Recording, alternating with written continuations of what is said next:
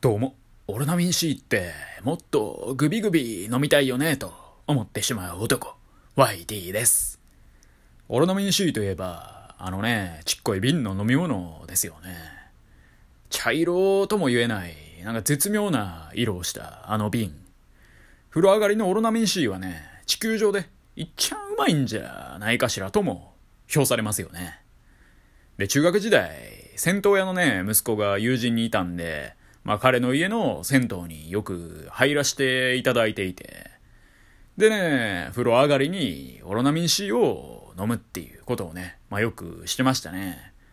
で、そのね、風呂上がりのオロナミン C のうまさたるや、半端やないと思うと同時に、もう一つ飲みたいってね、そう思うことがよくあって、まああれね、一つ一つ量少ないじゃないですか。瓶もすげえ小さいし、何ミリリットルなんですかね、あれ。200ミリリットルもね、下手しいないんじゃないですかね。そんぐらいちっこいっすよね。まあだからね、もう一杯行きたいと常々思ってたんですよ。それでそっから月日が流れて、私は IT、いい大人になりまして、ある日ね、まあ銭湯でサウナにも入ってね、まあお風呂上がりのオロナミン C 行っちゃうよってことで、まあ行っちゃったんですよね。それでその日はね、オロナミン C の2本目に手を出すことにして、まあ2本目のね、オロナミン C に行ける。もうこれがね、子供と大人の差ですよね。でね、まあ2本目飲んだんですけど、飲むと同時にね、なんかちょっと違うなってね、なりまして。やっぱ1本がね、あれ最適なんでしょうね。どんなものにも適量があるっていうことをね、まざまざと見せつけられたよね。はい。今日はですね、タメ口と敬語、行ったり来たりっていう、そういうタイトルで話していこうかなと思います。敬語って大事ですよね。初対面でやっぱりバチバチにね、タメ口で来られると、もう何なのってやっぱ思いますもんね。でもそんなことはね、少年時代はあんまり気にしていなかったなとも思いまして。まあ敬語がどうちゃらこうちゃらなんてね、ちびっこは気にしないですもんね。特に小学生の頃なんて、タメ口しかね、使った記憶ないですからね。まあ先生にも、年上のパイセンにも、学童の運営をしてはった兄さん姉さん方にもね、タメ口の連続ですよね。ただそっからね、時を経て、中学生になってから、敬語というものを覚えましたね。私なんか特にね、野球部に入ったんで、やっぱタメ口なんてね、基本許容されないですもんね。しかもね、その私が中学生で入った野球部には、2年生の部員が1人もいなくて、パイセンだから3年しかいなかったんですよね。だから余計にね、敬語で行かざるを得ないですもんね。大人になってからの2歳の違いなんて、正直あってないようなもんですけど、学生時代、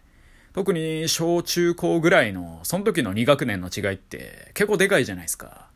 しかもね、我々の中学のその野球部のパイセンってのが、いかつめの方が多かったんで、まあ適度にごますりつつ、敬語を使って、でこいつはまあいけるっしょって思ったパイセンには、タメ口をちょいちょい混ぜるみたいな、そんなスタイルでやらせてもらってましたね。やっぱ敬語がね、ちょ標準で私インストールされてないんで、だか油断するとね、すぐタメ口使っちゃうんすよね。でも、パイセンによってはね、途中でタメ口を混ぜると、ん？って、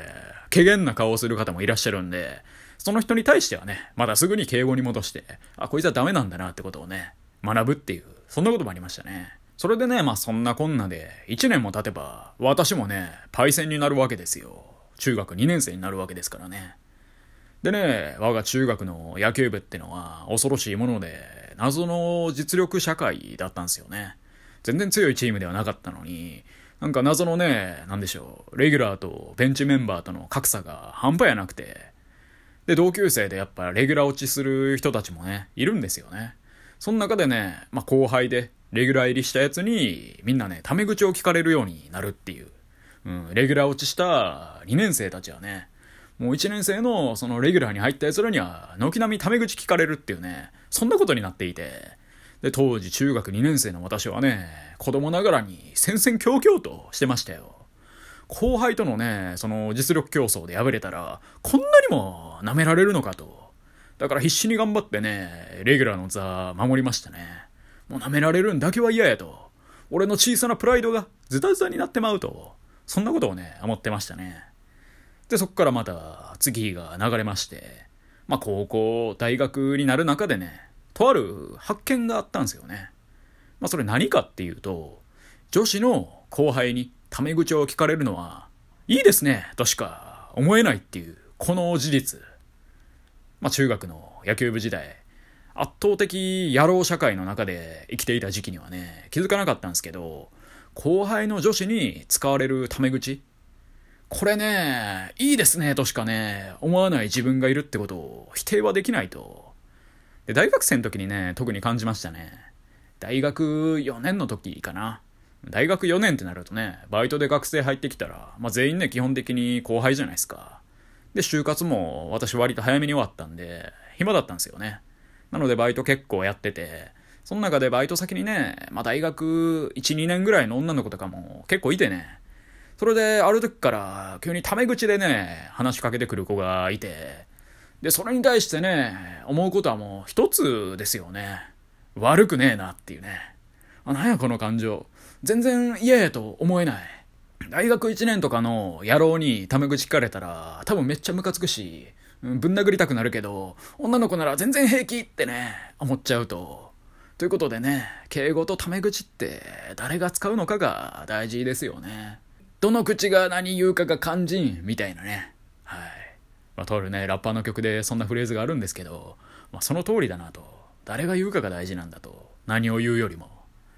そんでまた話変わるんですけど、私が大学3年生ぐらいの時ですかね。まあ、ちょ、1年遡ってるんですけど、まあ、とある企業でインターンをしてる時期があって、で、その時にね、まあ、同じ企業で共にインターンをしてる人が何人かいて、で、そのうちの一人、まあ、A 君としましょうか。その A 君とは結構仲良くなったんですよね。で、まあ同期というか、まあ、若干私の方が入るのは遅かったんですけど、まあ普通にタメ口で会話しててね。で、まあ1年もしないぐらいで、どっちもその企業でのインターンを辞めて、で、そっから月日もまたさらに流れて、まあ大学もね、二人とも卒業していてみたいな、まあ社会人になってからですわ。で、当然そんなにね、もう会わなくなってたんですけど、同じグループ LINE に、まあ入っててね、その中でちょこちょこまあコミュニケーションは取ってるみたいな、そんな感じの関係性で、まあ普通に仲はいい感じっすよ。で、1、2年前ぐらいの4月1日ですかね。まあなんかのね、ネット記事を私見ていて、それで4月1日生まれの人ってのは、学年がね、1個上っていう記事を見つけてしまいまして、まあこれ常識かもしれないんですけど、私は知らなくて、なんか文部科学省のね、ホームページにややこしい説明文が載っとるんですけど、まあ、要は端的に言うと、まあ、学年の変わり目って、3月31日と4月1日じゃなくて、4月1日と4月2日、そこで切れるらしいですね。だから例えばね、まあ、1990年4月1日生まれの人がいると。それとは別に、1990年4月2日生まれの人もいると。まあ、この2人ってね、まあ、学年が違うってことで、まあ、4月1日生まれの人が1学年上になるんですよね。まあ、それ常識だと思うんですけど、私はまあ、1、2年前までそれ知らなくて。でね、ふと LINE を見てたんですよね。で、LINE って、まあ、人によってはね、自分の誕生日を登録してる人いるじゃないですか。それで他のユーザーからすると、まあ、要は他の友達からすると、なんか誰々が今日誕生日ですみたいなのが表示されるじゃないですか。それで見たらね、先ほどの A 君、なんと4月1日生まれだったんですよね。え、4月1日生まれ？ってことは、パイセンやんってなって、完全に同い年、同学年だと思っていたし、思いっきりタメ口で話したけど、パイセンだったんですよね。それで初めてですよ。まあなんか敬語でね、だから4月1日、誕生日なんで、メッセージを送りまして、あ、誕生日、おめでとうございますと。で、4月1日生まれってことは、パイセンだったんですね。って送ったら、そやで知らんかったんってね、一言だけ帰ってきたっていう、そんな話でした。いや、それは知らんわ。まあ今後もね、タメ口で行くけどね。そしてタメ口敬語なんてね、気にするのバカらしいよね。